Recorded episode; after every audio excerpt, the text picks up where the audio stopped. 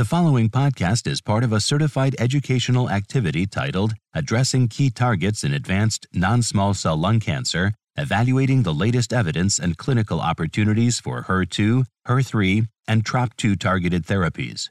Access the entire activity and complete the post test at peerview.com forward slash ZGP 860. Downloadable slides and practice aids are also available. Hi, and welcome to our symposium on addressing key targets in advanced non-small cell lung cancer. Today we will cover the latest data on HER2, HER3, and TROP2 targeted therapies. I'm Pasi Jänne from the Dana-Farber Cancer Institute in Boston, Massachusetts, and I'm joined by my two esteemed colleagues, Dr. Edward Garon from, uh, from UCLA and Dr. Helena Yu from Memorial Sloan Kettering in New York. This is our agenda today. Uh, we will uh, have uh, three different uh, presentations uh, focusing on the three different targets, HER2, HER3, and TROP2, as well as some discussion towards the end and case presentations. Now, I'll first start with an introduction on gar- current gaps and opportunities for improvement on expanding and understanding molecular complexity of non-small cell lung cancer. We have all uh, come to appreciate the pie chart in non-small cell lung cancer. Lung adenocarcinoma is a disease made up of specific subsets of the disease whereby there are multiple approved drugs uh, shown here on the right hand side for the different subsets of disease. And in fact, there are nine different uh, subsets where we have uh, specific uh, drug approvals. And hence, it's important to be able to identify for our patients do their can- does, does their cancer harbor one of these genomic alterations for us to effectively treat them with targeted therapies. Now, when you look at uh, the fraction of individuals who actually get tested it's not as high as one would envision. On the uh, top left from the MyLung Consortium, you can see that although the vast majority of individuals are tested for EGFR uh, uh mutations and ALK rearrangements, when you start to go down and ask what fraction of individuals are tested for all five of these biomarkers or what fraction of individuals get uh, next generation sequencing, uh, it is still uh, not the uh, minority, um, it is not the majority of individuals. On the left hand side, data from, Flat, from Flatiron, um, looking at also patients of different ethnic backgrounds uh, with uh, lower rates of testing for patients that are uh, African American, whether they uh, uh, have non-small cell overall or just non-squamous cell non-small cell lung cancer. Hence, suggesting that we need to do better as a community to test our individuals for our patients for individual genomic alterations. Despite the rapid advances of targeted therapies for non-small cell lung cancer, we still need new and novel therapies. Uh, as I showed you on the pie chart, we have multiple approved therapies, However, not all of our therapies are uh, are effective or effective for very long periods of time. And even the, even the most effective therapies, patients do develop resistance, and we need new targeted therapies. In addition, there are subsets of that pie chart where we do not currently have any approved therapies. One example being HER2 mutations, which make up a few percent of non-small cell lung cancer, but at the current time do not have an approved targeted therapy.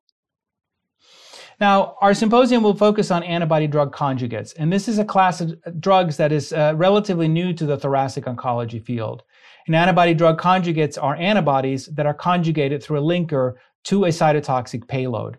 And these bind a, a protein, a cell surface protein, are then internalized into the cells, and the payload is released in the cells. And this is a schematic representation of that for HER2 targeting ADC. You can see on the left hand side, you have a HER2 positive cancer cell, HER2 antibody drug conjugate binds the receptor, it is internalized. Then the receptor and the payload end up in the lysosome uh, where, this, where the payload is released, and it can be released into the cell where the antibody bound, or it can also uh, um, uh, leak out into adjacent cells that are potentially, in this example, HER2 negative and be effective in that manner as well. And this is an example of that uh, uh, from a publication a few years ago where the investigators mixed HER2 positive and HER2 negative cells and treated these tumors and were able to show not only an effect in the HER2 positive cells, but also in the HER2 negative cells because of this effect of leaking into the adjacent cells that may not have the presence of the antigen uh, for which the antibody binds to. Okay, so uh, let's move on to the specific topics. I will, t- I will speak on HER2 mutant lung cancer uh, as, the, as the first topic. As I mentioned, HER2 mutations happen in about 3 to 4% of lung adenocarcinoma. And although there's a wide variety of HER2 mutations, the vast majority of them are exon 20 insertion mutations uh, in this uh, uh, uh, in one particular location, shown as the a blue piece of the pie chart. There are multiple other mutations, uh, but the uh, exon 20 insertion mutation is by far the most common. Now, I mentioned there are no approved targeted therapies for HER2 mutant lung cancer, but there are plenty of therapies that have been tried. And these can include antibodies that are single epitope antibodies, such as pertuzumab.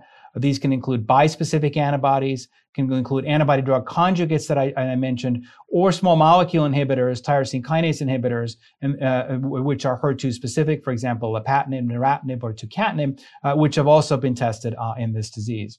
But let's focus on the antibody drug conjugates for today. The first of these that was tested is TDM1 or adotrastuzumab emtansine. This was tested in a trial that was published uh, by Dr. Lee a few years ago in the JCO, uh, where uh, HER2 mutant patients were examined. You can see on the on the right hand side the waterfall plot and the and the Kaplan-Meier curve for PFS. And there's about a 40% or so response rate in this patient population, with a progression-free survival of about 5.5 uh, uh, uh, months. Now, trastuzumab deruxtecan is a next generation uh, HER2 antibody drug conjugate. Uh, has extensively been tested in breast and gastric cancer and has approvals in those situations.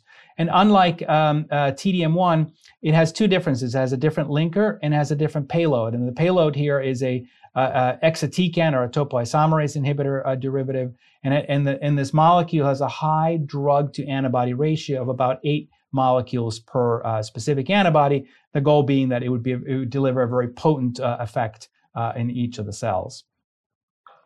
And in lung cancer, this has been tested in two cohorts. Uh, one in uh, uh, HER2 mutant lung cancer and two in HER2 overexpressing lung cancer as part of this Destiny 01 lung cancer study.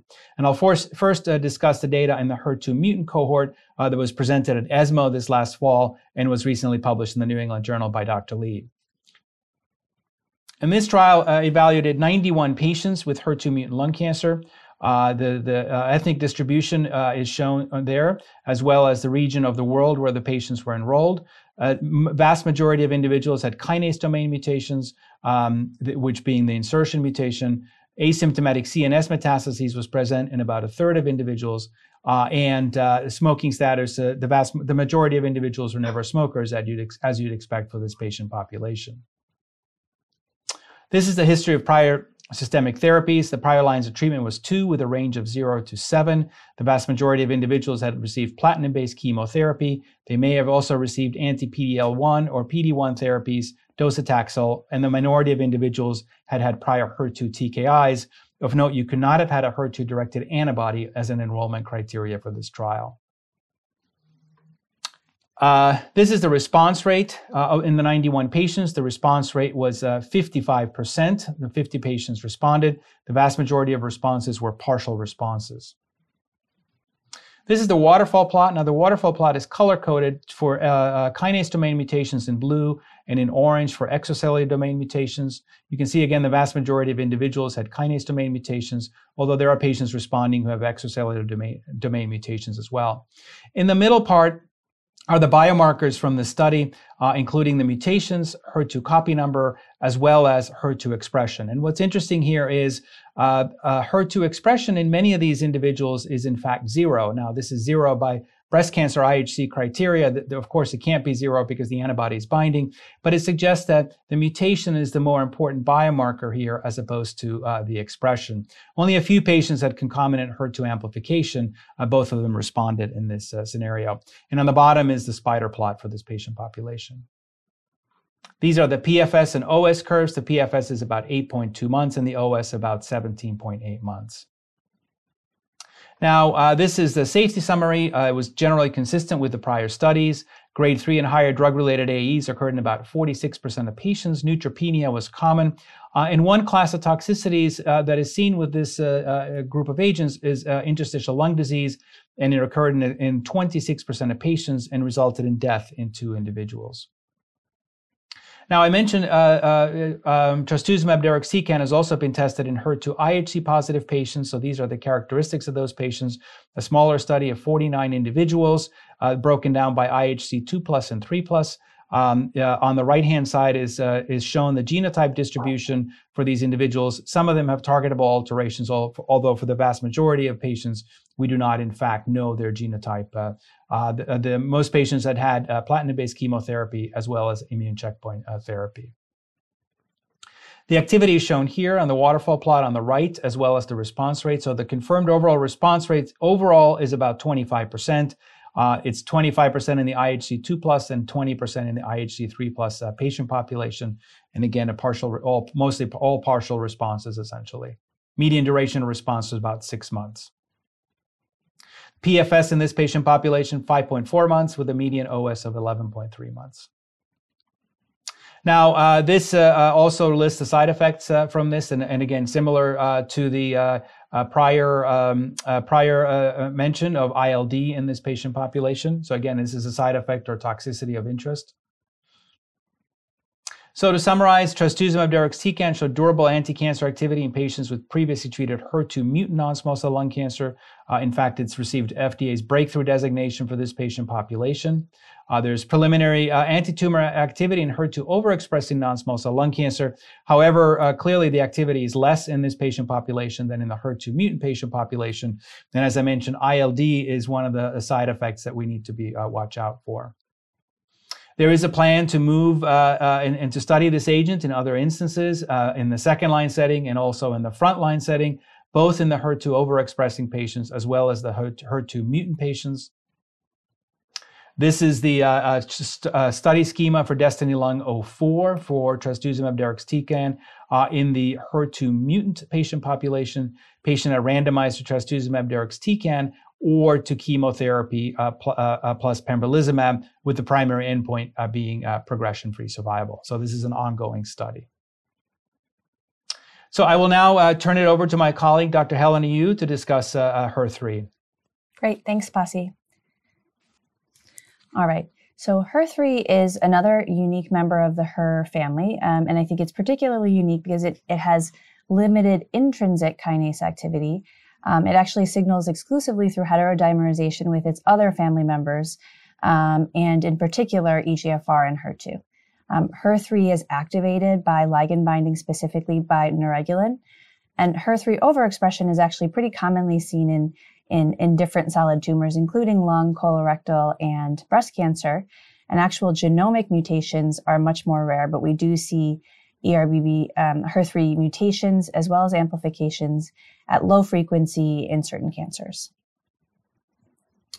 Um, HER3 uh, is expressed in the vast majority of non-small cell lung cancers.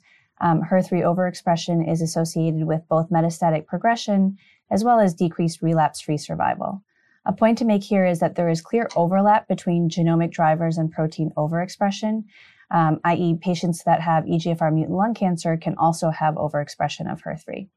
Um, HER3 is overexpressed in EGFR mutant lung cancers, um, but actual HER3 genomic alterations are not seen as a mechanism, mechanism of resistance to EGFR TKI.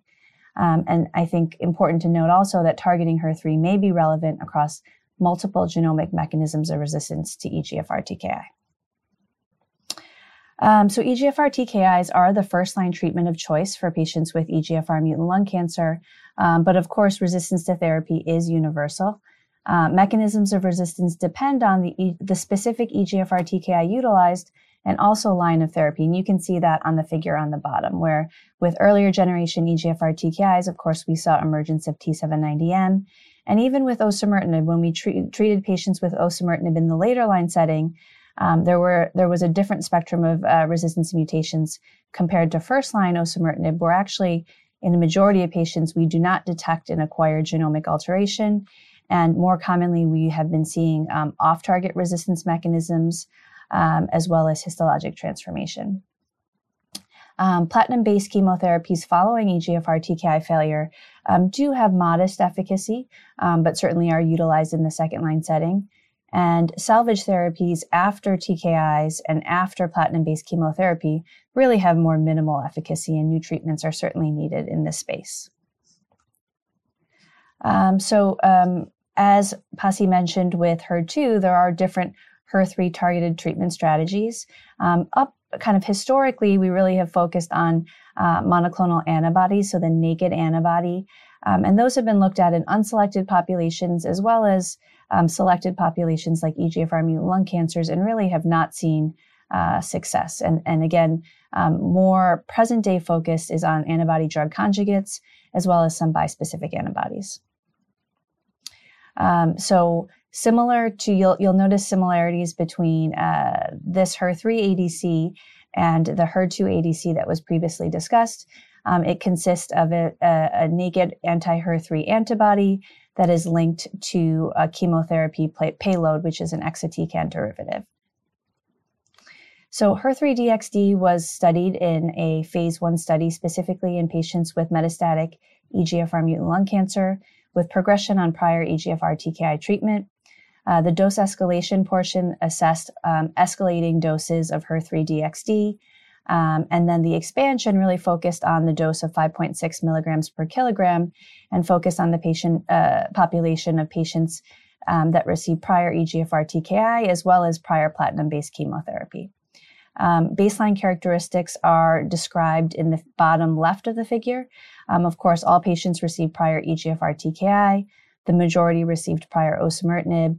Um, the majority also received prior platinum based chemotherapy, and about half um, received prior immunotherapy. And I think important to highlight that this phase one population was heavily pretreated with a median of four lines of prior systemic therapy. So, in terms of efficacy, um, the confirmed overall response rate in the population at large was 39%. Um, disease control was obtained the, for the majority of patients. Um, time to response was short, less than three months. Um, and then the median progression free survival was 8.2 months.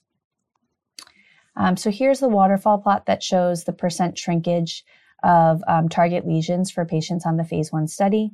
Um, it's hard to read, but I want you to focus on the bottom half of the of the figure, um, which shows uh, or highlights two points. One that um, this drug was active in a variety of uh, EGFR activating sensitizing mutations, including exon 18 alterations.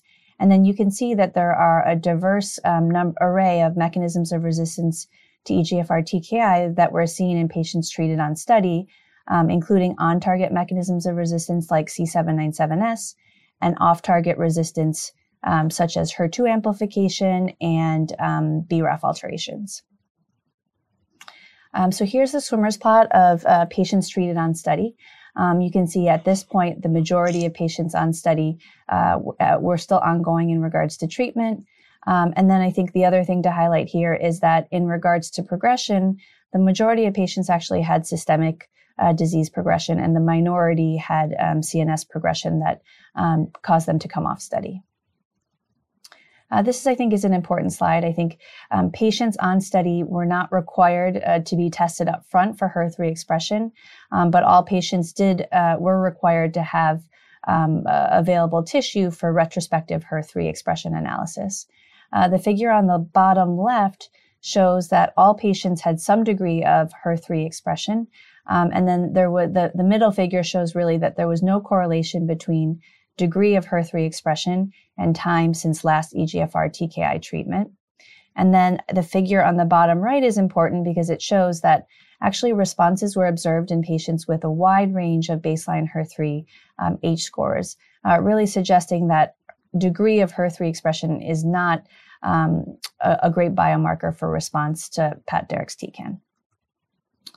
Uh, in regards to toxicity, um, all patients did have some degree of treatment emergent toxicities.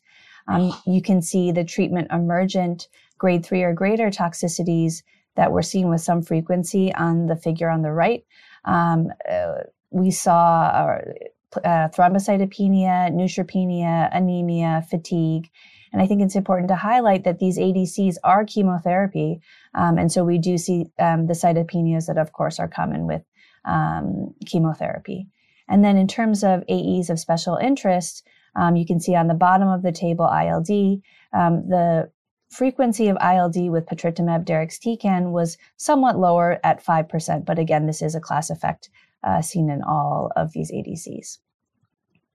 So, in summary, um, uh, with HER3-DXd, there was clinically meaningful durable efficacy with an overall response rate of 39%, a median PFS of 8.2 months. Um, efficacy was shown across different EGFR TKI resistance mechanisms in a difficult to treat population with no currently approved available targeted therapies. Um, Anti tumor activity was observed across a wide range of baseline HER3 expression. Um, the, the drug patritumab deruxtecan is, is tolerable with an acceptable safety profile. There was a low rate of treatment discontinuation due to adverse events um, and a low rate of treatment related interstitial lung disease. This is um, the current and future clinical development of HER3-DXd. Um, the confirmatory uh, phase two study is the HERTHENA study, which I'll show you a study schema for. And then the other important study to note is this, um, this agent is being looked at in combination with osimertinib as second line therapy immediately following first line osimertinib progression. And here's the study schema for um, HERTHENA, which is taking patients with metastatic EGFR mutant lung cancer, focusing on the common EGFR mutations exon 19 deletion and L858R. Patients have to have received prior osimertinib as well as prior platinum-based chemotherapy, um, and they are two two things are being assessed: both a fixed dose of HER3-DXd as well as an up titration. And now I'll turn it to Edward Eddie for um, talk about discussion on TROP2. Thank you, Helena. Um, so I will now move on to speaking about TROP2. TROP2 is now um, a, a um, basically a target of therapy that people have become familiar with. Um, it's a transmembrane glycoprotein highly expressed in non-small cell lung cancer, but also other solid tumors. So this is not an exclusive uh, story related to uh, to lung cancer. Um, there clearly has been an association with uh, higher TROP2 levels and, and poor prognosis. Um, you can see um, in the upper right here um, data related to probability of survival in adenocarcinoma cases. Um, but right now, we don't really have established uh, sort of TROP2 levels that are considered to be relevant for clinical care. Um, in many respects, one of the reasons that um, people are familiar with uh, this is uh, sacituzumab govitecan, which is uh, now an approved agent. Um, this, of course, is not approved for lung cancer. It is approved for uh, for other malignancies. Um, lung cancer data is fairly sparse for this agent, uh, which is a TROP2 uh, antibody drug conjugate. In 2017, there was a report in the Journal of Clinical Oncology. Rebecca Heist was the first author, um, showing a response rate um, for all patients a, a, little below 20%. Um, duration of response uh, for all the patients was about six months. Um, down in the lower left, you can see the waterfall plot um, showing uh, evidence of benefit, as well as a spider plot in the middle. Um, you can see that uh, the the the linker is a little bit different for this agent than what has been shown uh, by the two prior speakers, um, as this is a, a, a of course a, a, slightly different payload. Although there certainly are similarities with the payload. Um, again, we don't have a lot of data. As you can see, this was a small study, 54 patients um, originally. Uh, and nonetheless, though, we do now have um, two studies that are actually ongoing that are evaluating this. One is looking in the frontline setting with uh, some therapies that include uh, immune checkpoint inhibitors. And there is also a randomized study looking at, uh, at a comparison with single agent docetaxel. So, um, then there is a similar TROP2 targeting uh, antibody drug conjugate to the, the molecules that were just described uh, by by Pasi and, and Helena, um, and this is uh, datopotamab deruxtecan, which is uh, also called Dato-DXd. Um, it is uh, again uh, this same sort of a, a cleavable tetrapeptide-based linker, as well as the topoisomerase one inhibitor payload. Um, antibody drug ratio is about four here. Um, and uh, this has been extensively studied now in lung cancer. I'm going to show you some of the data. Um, this was a, a reasonably large study. One thing that is unique about uh, TROP2 as a marker as compared to um, what you've heard about before is that this is looking sort of across lung cancer, not necessarily a specifically molecularly defined subgroup. Um, and in fact, um, similar to what was described um, in the prior two uh, presentations, although data um, for immunohistochemistry for the target was obtained as part of this study, it was not a requirement for enrollment. And to date, at least for uh, TROP2, it has been difficult to correlate outcome with uh, TROP2 expression. In some respects, this makes it hard when you discuss the, these agents with patients because you explain that the goal is to direct the chemotherapy uh, to where you see uh, to, to, cells that express the target. Um, but then you tell them that whether or not they express the target doesn't really matter. So it can sometimes lead to mixed messages. But of course, the most important thing is assessing whether or not the agent uh, helps in the management of their disease. Um, the inclusion criteria, it was uh, adults with good performance status, measurable disease. Um, patients with stable treated brain metastases were allowed. There was initially a dose escalation phase. Um, but what I'm going to be addressing uh, here is data on the, uh, the dose expansion. There were three doses that were expanded, four milligrams per kilogram, six milligrams per kilogram, and eight milligrams per kilogram. And um, we were certainly looking to establish uh, tolerability, safety, and uh, choose the, the, appropriate dose, um, but also, of course, looking for efficacy as well. So here you can see the uh, the the data with respect to uh, to uh, you know toxicity. You can see that overall the agent was uh, was was well managed. You can you can see the toxicity profile um, as uh, was pointed out. These are chemotherapies, so many of the toxicities that you see on the right, um, uh, nausea, alopecia, um, are things that um, are typically associated with chemotherapy. Um, there was a trend towards um, towards increase in the toxicity data with the eight milligrams per kilogram, and um, as was mentioned with trastuzumab deruxtecan, there was an issue with uh, ILD, and there were three patients with a grade five related uh, ILD. Um, all three of these patients were at the eight milligram per kilogram dose level, and that dose level has subsequently been uh, discontinued. It is no longer being uh, evaluated as part of the program. So now, with respect to efficacy, the efficacy was quite good. This was a heavily previously treated patient population. Uh, most people had had at least three lines of prior therapy, and many of the patients had had uh, significantly more than that. You can see the uh, the response rate data. All three of the doses with uh, response rates in the mid to high 20% range. Again, this is in a heavily previously treated uh, patient population. Um, there were also uh, many patients who did have stable disease as well. You can see the duration of response data here, um, which is quite good um, at six milligrams per kilogram, which is the dose that is currently uh, being further developed. You can see the duration of response of 10.5 months. And I think also somewhat reassuringly, um, there is a dose level that is a step down from the dose level that is currently being evaluated, this four milligram per kilogram uh, dose level, um, that clearly has uh, very significant activity um, that I think would be reassuring to people about that dose level should there be a need to dose reduce. Um, on the right, you can see the waterfall plot showing uh, you know clear activity of of the drug. You can see that um, the four milligram dose is in green, blue for the six milligram per kilogram dose and uh, sort of a purple for the, the eight milligram per kilogram dose. And what you can see is that there's no clear association uh, on the waterfall plot with the dose. Um, the spider plot on the bottom uh, shows uh, kinetics that would be anticipated with a drug of this class.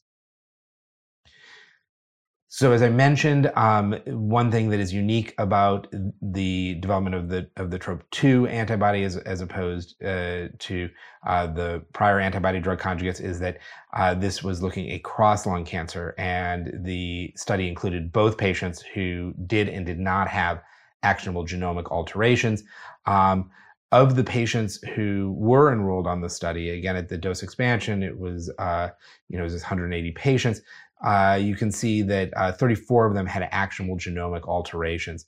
Uh, the treatment uh, that those patients had received was quite similar to the treatments that had been received in other cohorts. The only thing of note being that uh, based on uh, a perceived lack of benefit with immunotherapy among these actionable genomic alteration patients as compared to um, the, the total patient population, immunotherapy was used less frequently as a prior therapy.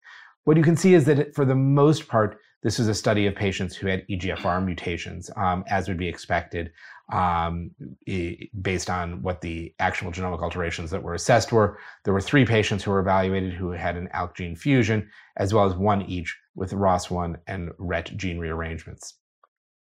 You can see the dose distribution with a little bit of a skew towards the 8 milligram per kilogram dose level. Um, and um, what you can see is that uh, the duration on study was reasonably long. Here you can see the response rate. Uh, the response rate was 35% um, in this group. Uh, it is a little bit small to see on the bottom, and I realize a busy uh, a busy slide when you look at the waterfall plot.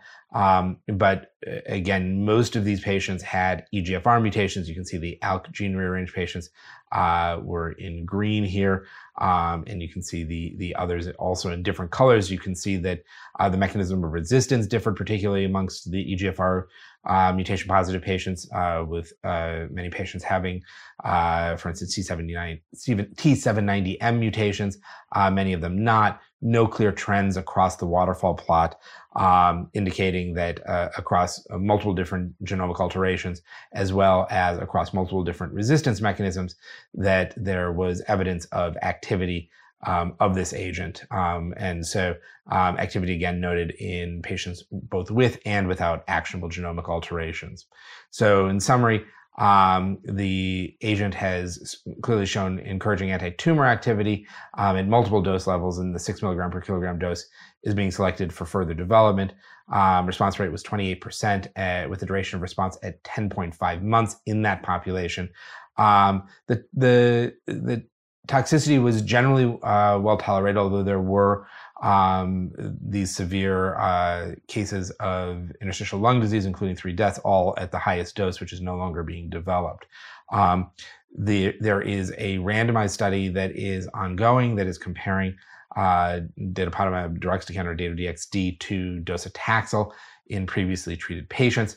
Um, there also was anti-tumor activity in uh, in a heavily pretreated population of patients who did have actual genomic alterations with a, an objective response rate of 35% and a median duration of 9.5 months in that group. Um, so the activity was uh, similar to the population um, that did not have actionable genomic alterations that is being evaluated in the TROPION Lung 01 study.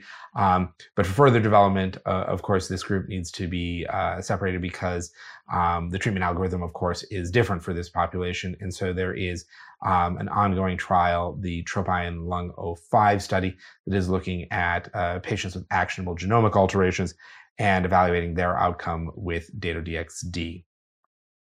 There um, is, are additional studies that are being conducted um, looking at, for instance, different combinations, including combinations with immunotherapy uh, a, along with uh, Dato-DXd. Here you see the design for the uh, the phase three Tropion Lung 01 study that I mentioned. Again, patients are randomized. In this case, it is one to one who have advanced disease to Dato-DXd or docetaxel. Um, nearly 600 patients are anticipated to be enrolled, and uh, there will be assessments for progression free survival as well as overall survival. Okay, thank you, uh, uh Eddie. Uh, we'll uh, move on to our uh, next uh, portion of our presentation and we'll do some case discussions. And I think, Helena, this is your case. Yeah, sure. Um, so this, uh, a patient of mine, a 60 year old uh, male, a 50 pack year uh, prior smoker who quit a month ago, um, presents with a new cough. Um, he did get imaging workup that showed a CT scan with um, a five centimeter right upper lobe lung mass. Um, he got a PET scan and an MRI for further uh, to complete staging, and that showed um, hypermetabolic hilar and mediastinal lymph nodes, diffuse osseous metastases, as well as liver metastases. MRI brain did not show uh, metastatic disease to the brain. Um, he undergoes a liver biopsy with several cores sent to pathology.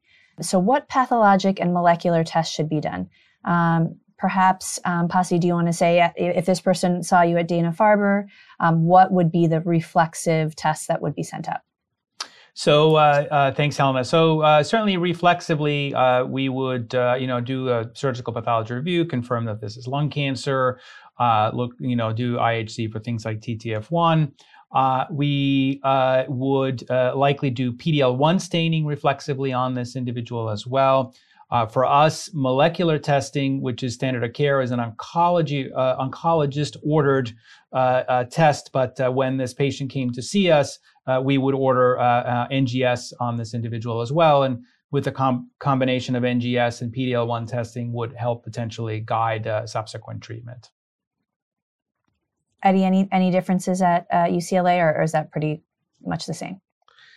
No, we've we've worked to to try and get a system where we can quickly, you know, get patients evaluated. So ideally, um, ideally the oncologist doesn't have to order it. I think that's going to be a challenge we're going to have in the coming years, so that um, we're not seeing patients then having to wait for outcome. But but again, the testing is is really going to be the same here.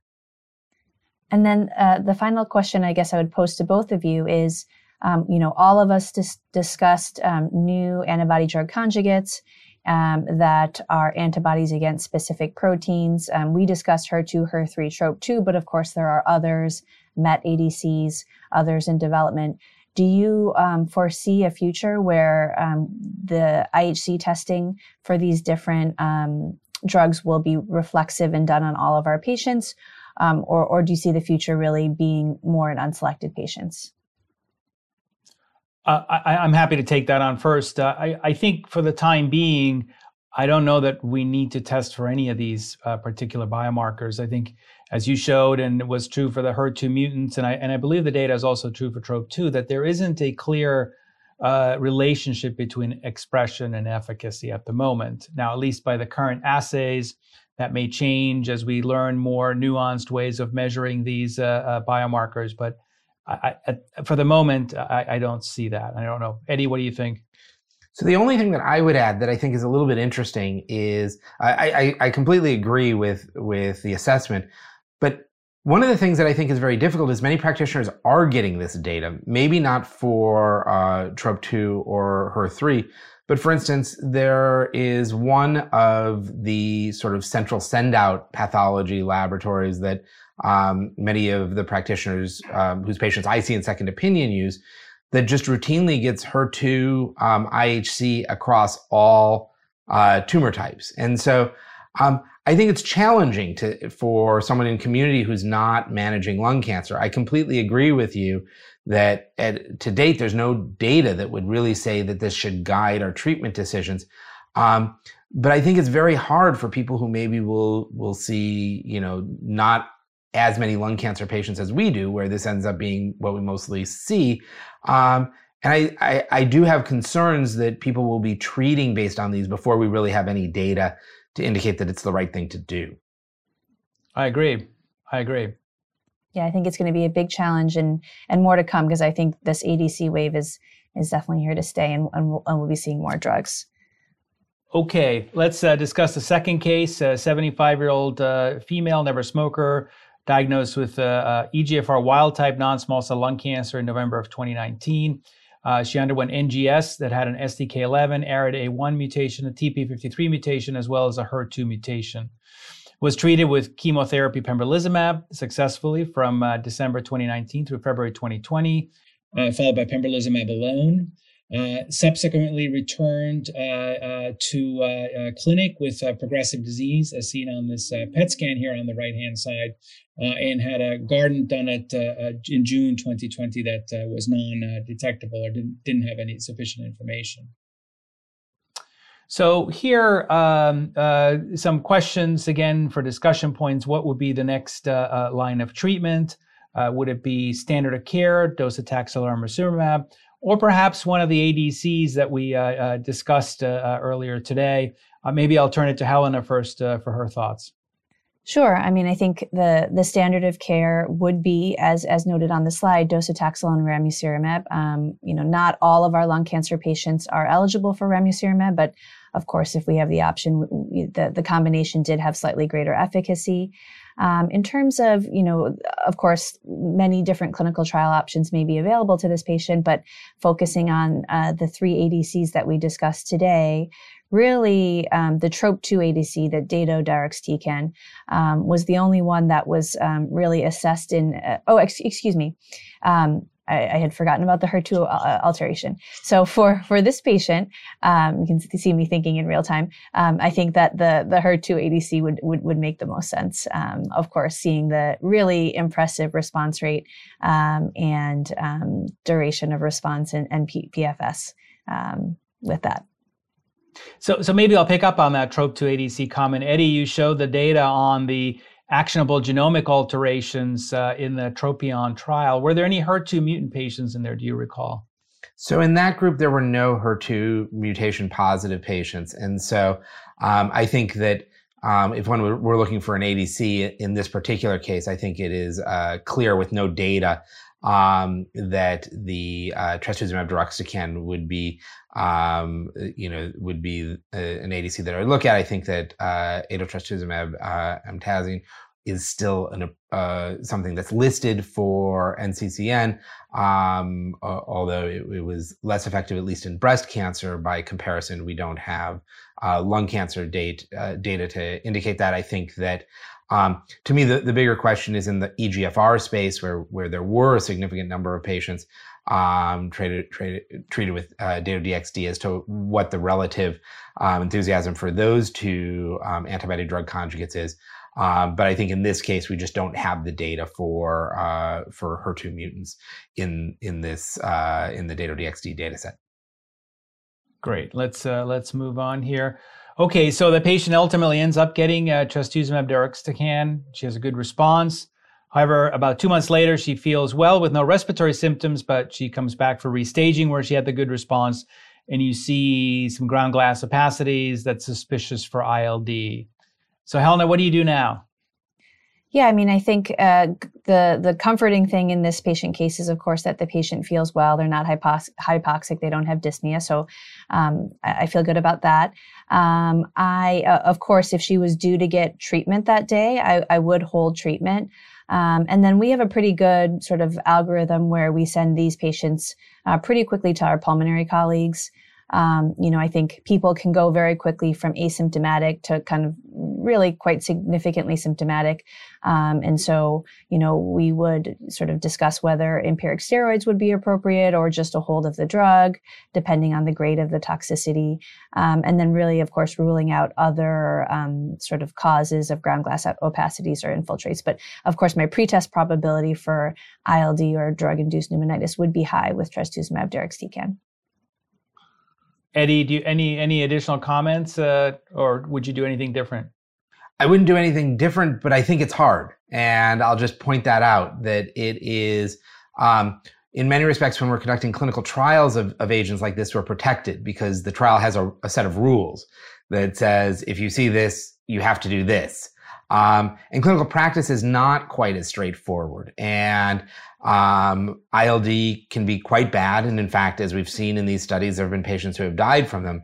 But lung cancer is quite bad also. And um, I, think these are going to be very difficult decisions. Uh, and I think um, we may, as uh, you know, as we incorporate these agents into our treatment paradigm, uh, have to brush up on our thoracic radiology um, and sort of try and make estimates of of of what what are the the imaging findings that are going to tell us that we have to hold treatment today and have a patient assessed by pulmonary versus um, changes that we're comfortable with. I don't. I certainly don't think I'm at the point today to be making those sorts of assessments yet. So okay, so you send her to the pulmonologist. She gets uh, she gets uh, steroids, and uh, you re-image her, and the scans are better. Do you re-challenge her? Getting to the clinical, getting to the practical question in, in, in real world. Do you now what? Do you she responded? She's better from the ILD. Do you re-challenge her with this, or or do we declare that she has to move on to some other therapy? I think from my perspective, um, steroids would make me nervous if I really needed them. Now, the question that's going to come up is is if somebody just put her on steroids, uh, put the patient on steroids, if it wasn't needed, then I think it's a much more difficult thing. If somebody really developed sort of dyspnea that required steroids, I'd be reluctant to restart it, uh, you know, outside of, of, sort of an emergency setting. Um, I think we're going to have much more difficult things, as, and uh, and you know, one thing I, I probably sometimes want a little more control. If I thought it was not so bad, I might not send them to pulmonary for concern of um, you know of of getting started on steroids and being able to not assess whether or not the patient actually has been symptomatic from this because I, I think these are going to be hard decisions. Um, and, and, that's why I say I think that we are going to have to be a little more expert over time. Um, or ideally as these become more um, you know more things that we're used to doing um, we'll probably develop a rapport with our, our colleagues in pulmonary where they don't just reflexively start somebody on steroids and sort of take away our ability to assess whether this is a, is a, a real clinical issue or not. I was glad Eddie went first because I wasn't sure what I was going to say um, in terms of the answer. Um, but yeah, I mean, I think that the distinction, if someone has hypoxia or, or, significant symptoms, I actually probably would not be inclined to re- retry. Um, I think the only situation I was thinking about it is if um, someone had, you know, grade one asymptomatic, um, resolved, hopefully without intervention. You know, I think that there would be, um, you know, and and of course, if there were limited other options that we would go to, I think we will get, as Eddie said, into a position where um, we'll want to retry for some of those patients because I think, um, you know, in the real world, diagnosing ILD in a patient with lung cancer, prior smoker, is is really challenging. And so I think we're going to see more and more of these gray um, cases. And, and the, the, only one additional thing I would add here, just from from the experience of, of, of doing similar events to this in the early days of PD-1 inhibitors, and all of us agreeing wholeheartedly that we would never resume a PD-1 or PD-L1 inhibitor in somebody who had evidence of, of pneumonitis. Um, only to then, you know, a few months later have someone who'd had a great response had to stop for pneumonitis and now is dying of lung cancer, um, and negotiating with them about whether or not to restart it. I think in practice these these these problems become more difficult, and I think that um, that over time we'll develop a, an experience as to what happens if you have to rechallenge. But I think it's much easier to say we would never do it in in, in an event like this. And, and after having that experience with the PD one inhibitors, um, I anticipate we'll have that experience again. Um, where patients who have done well um, do want another challenge, and I think it's going to be a, a decision we'll have to be making. And I think just getting back to the diagnostic uh, part too, we don't, all, you know, access to expert pulmonologists who deal with this uh, uh, is is going to be a limiting uh, factor in the real world. And you know, an ILD is di- essentially a diagnosis of exclusion too. So it's not you know, so you have to exclude other possibilities. So th- there definitely are challenges to this, and I think. Um, as we move along uh, with with these agents and many more to come, I think, as, as you both point out, uh, uh, you know, it, it's not so clear, and uh, we'll, we'll, we'll need to balance the the risks and benefits. Okay, so let's uh, uh, let's look at this. This is kind of a big picture of uh, you know how we uh, break down uh, our uh, targeted versus or oncogene addicted versus non-oncogene addicted therapies. Um, we show here kind of where we would use the different ADCs, HER3 ADC, sort of post uh, OSI, post chemotherapy, HER2 ADC post chemotherapy, the TROP2 ADC, sort of again post chemotherapy, post uh, both post uh, immune checkpoint inhibition. This is kind of the current landscape. Uh, where do you think these agents are going to end up? Or do you think they will migrate into the frontline setting? We saw some trial designs potentially in the frontline setting, but uh, Helena, what do you what do you think uh, for, yeah, for I mean, I'm, ADCs? I'm definitely interested in seeing these moved up. I think all of us are disappointed with our second line and beyond chemotherapy options. We're certainly not getting um, you know, great robust responses that are durable. So I think we, you know, we definitely need more options. I think in particular in the EGFR mutant lung cancer space, I mean, now that we use osimertinib in the first line setting, you know, we have no approved targeted therapies um, post osimertinib. So I think that is really a black box that needs to be filled with some new novel treatments. Um, I'm really interested in the the combination study with HER3-DXd with osimertinib. Um, that is skipping kind of a, a, line, so moving it up prior to platinum doublet chemotherapy. Um, and, uh, and I think most kind of interestingly as well is continuing the osimertinib. I know that you know you have data where perhaps that combination could be synergistic um, and i think um, it gets to the point of um, a lot of us feeling very comfortable especially with a patient that has brain metastases um, you know and they are well controlled on osimertinib being able to continue that osimertinib but add in you know a, a targeted agent like her3dxd to address systemic progression that's really appealing so i think that's a study that uh, i'm looking out for um, in particular in the egfr space Great. And just two days ago, I, I had a patient in the infusion uh, center who, uh, on carboplatin, uh, pemetrexed, and pembrolizumab, who has a HER2 mutation. Um, she's been doing quite well.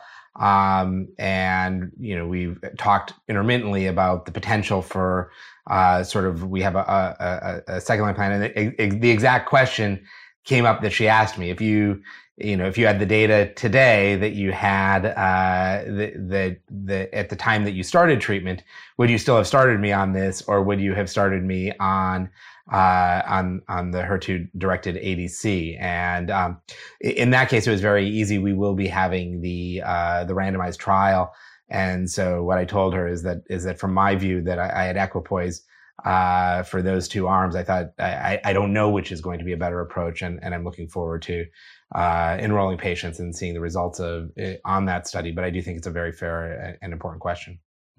And where and where do you see the TROP2 ADC moving in the frontline setting, or or do you do you see it in the frontline setting? So I think it's it's a question. Um, everybody has sort of viewed one place to get one drug to get rid of, and it's not you know it's not exactly clear that maybe the the non platinum chemo or and and I don't know the answer to that. Um, uh, obviously, there's a lot of development in the second line uh, space. Obviously, patients who've progressed after chemoimmunotherapy is a is a significant unmet need, and um, certainly, if you saw even similar, uh, even a slight decrement in the efficacy in the phase three study from uh, from Dato-DXd, one would anticipate that that should be enough to be better than than docetaxel. Although we have to see. Um, I think that we're we're revisiting a lot of our standard approaches, and um, I think we're going to learn what the right way to do things are in terms of what we would want to be replacing in that frontline setting. Um, but I think it, it is certainly exciting. I was just going to add to what um, Eddie said. I think we need sort of biomarkers. We're getting a lot, you know, these new drugs that are in that um, you know, 25 to 30% response rate, you're not quite better uh, than than chemo IO. Um, so whether it's finding kind of negative predictive biomarkers, patients that we know will not do well with chemo IO, um, and and kind of looking at that population to to move these kind of novel agents up, or on the flip side, you know, I think um, you know. I think that will help us um, in the future in terms of uh, figuring out where to place these new drugs. And we talked about ILD with these agents, but there are several trials ongoing with IO in these agents. Uh, you want to comment on that, either one of you? Yeah, I mean, it's the hot thing, right? To combine everything, you know, sort of if things work, let's put them together and see. I, I definitely am, you know, concerned. I think that we have um, you know, we've combined agents with IO. Um, when we think about like the osimertinib durvalumab data, um, where we weren't expecting um, kind of uh, synergistic or additive toxicity, and we saw it. So I think um, you know, we'll just, and I'm sure the, the study investigators will be careful, but, you know, something like adding the HER2 DXd with chemo, uh, with, you know, ICI, that would be something that would be pretty, pretty nerve wracking for me. But yeah, I think we'll see what the data show. Although the flip side of the experience with osimertinib and durvalumab would be the uh, the experience with chemoradiotherapy followed by durvalumab, which um, was one that uh, would have been terrifying to me. I, I, was not involved with that trial um, at the outset, but actually did much better than what we anticipated, and probably gets to the point that we still don't really know what we're doing with respect to this. That uh, if you would have asked us, you know, several years ago, whether or not it'd be easier to combine osimertinib with durvalumab or chemoradiotherapy, uh, we would have, you know, we would have all been absolutely confident in our answer, and we we would have all been wrong. And so I, I think that it's going to be an exciting time uh, and maybe sometimes a scary time in clinical trials um, to try and figure out what the uh, the appropriate placement of these are and, and and what's going to turn out to be safe and what isn't. And that and that's why we do the trials to figure out both the efficacy as well as uh, what's uh, not safe to give together. Okay, so uh, one uh, um, quick last case. Eddie, was this your case? Yeah, and it really gets at exactly the, the, the, the, points that I was making before. So there's a 66 year old man, locally advanced disease, uh, had chemoradiotherapy, uh, which actually had to be stopped for radiation pneumonitis, required steroids. Um, but after a couple months, the steroids were able to be tapered off, and the patient was uh, initiated on durvalumab, which is a sort of a scary proposition. But presumably, the practitioner is sort of hoping that the toxicity would not be uh, sort of a, a, you know necessarily exacerbated by durvalumab, and the toxicity wasn't exacerbated by durvalumab, but there was no efficacy in the sense that the patient progressed and has now, in rapid succession, progressed through uh, chemoradiotherapy followed by uh, immunotherapy. The patient had a known HER2 mutation. And so uh, now getting away from the question of IO combined with uh, with with one of these agents, um, do you feel comfortable knowing that this patient had radiation pneumonitis, and and do you think that would be a risk factor for the toxicity of, of, of ILD? Well, I, I think um, I, I, would worry about it a little bit. Uh, you know, most of the uh, patients that had radiation pneumonitis were also excluded from the trials. Uh, so we don't really have data on any kind of lung injury and how well or how how not well it predicts for subsequent uh, pneumonitis from an ADC. But one would certainly worry about it. But I think to your point that you made earlier, uh, lung cancer is uh, is bad as well, and so I think you have to balance out the the pros and cons here. I totally agree. I don't have too much more to add. I guess I'd want a little bit more details of like, did they get weekly carbotaxol with chemotherapy, and could we try just like platinum, um, kind of systemic dose chemotherapy? I might I might use that as a hedge, but um, I agree. I think it's not that the HER2 um, uh, DXD is off the table. It's just kind of wanting things to cool off a little bit before maybe I'd feel comfortable testing the waters. And, and I think there was an additional question uh, related to this case, um, um, and that was CNS penetrance of ADCs. Um, Helena, thoughts? Yeah, I mean, I think that that is kind of coming into it, into in sort of our our knowledge about this type of molecule. Um, ADCs, just like antibodies, are bulkier, um, and of course, there is some concern about blood-brain barrier penetration. Um, you know, I think that um, the key to this is we just have to look at the data. Um, I think that when things work, um, they tend to work, uh, you know, systemically and in the CNS. Um, and so I, I would just encourage, you know, as these studies move forward, of course, all studies really need to have good CNS um, efficacy endpoints built into the study. So we have that data and we can sort of make those decisions about, you know, how we would want to use these drugs for our patients with brain mets. Eddie, any experience from the TROP2 world about CNS uh, activity? No, anecdotally, we've had some people whose brain, uh, you know, had brain metastases that that improved. Always a little hard to know without rigorous evaluation whether that could be secondary to prior therapy, but makes me hopeful. But certainly, you know, these are large molecules. Thank you again uh, for joining us today. This activity is certified by PVI, PeerView Institute for Medical Education. Thank you for listening. Download materials and complete the post test for instant credit at peerview.com forward slash ZGP 860. This activity is supported by independent educational grants from AstraZeneca and Daiichi Sankyo Incorporated.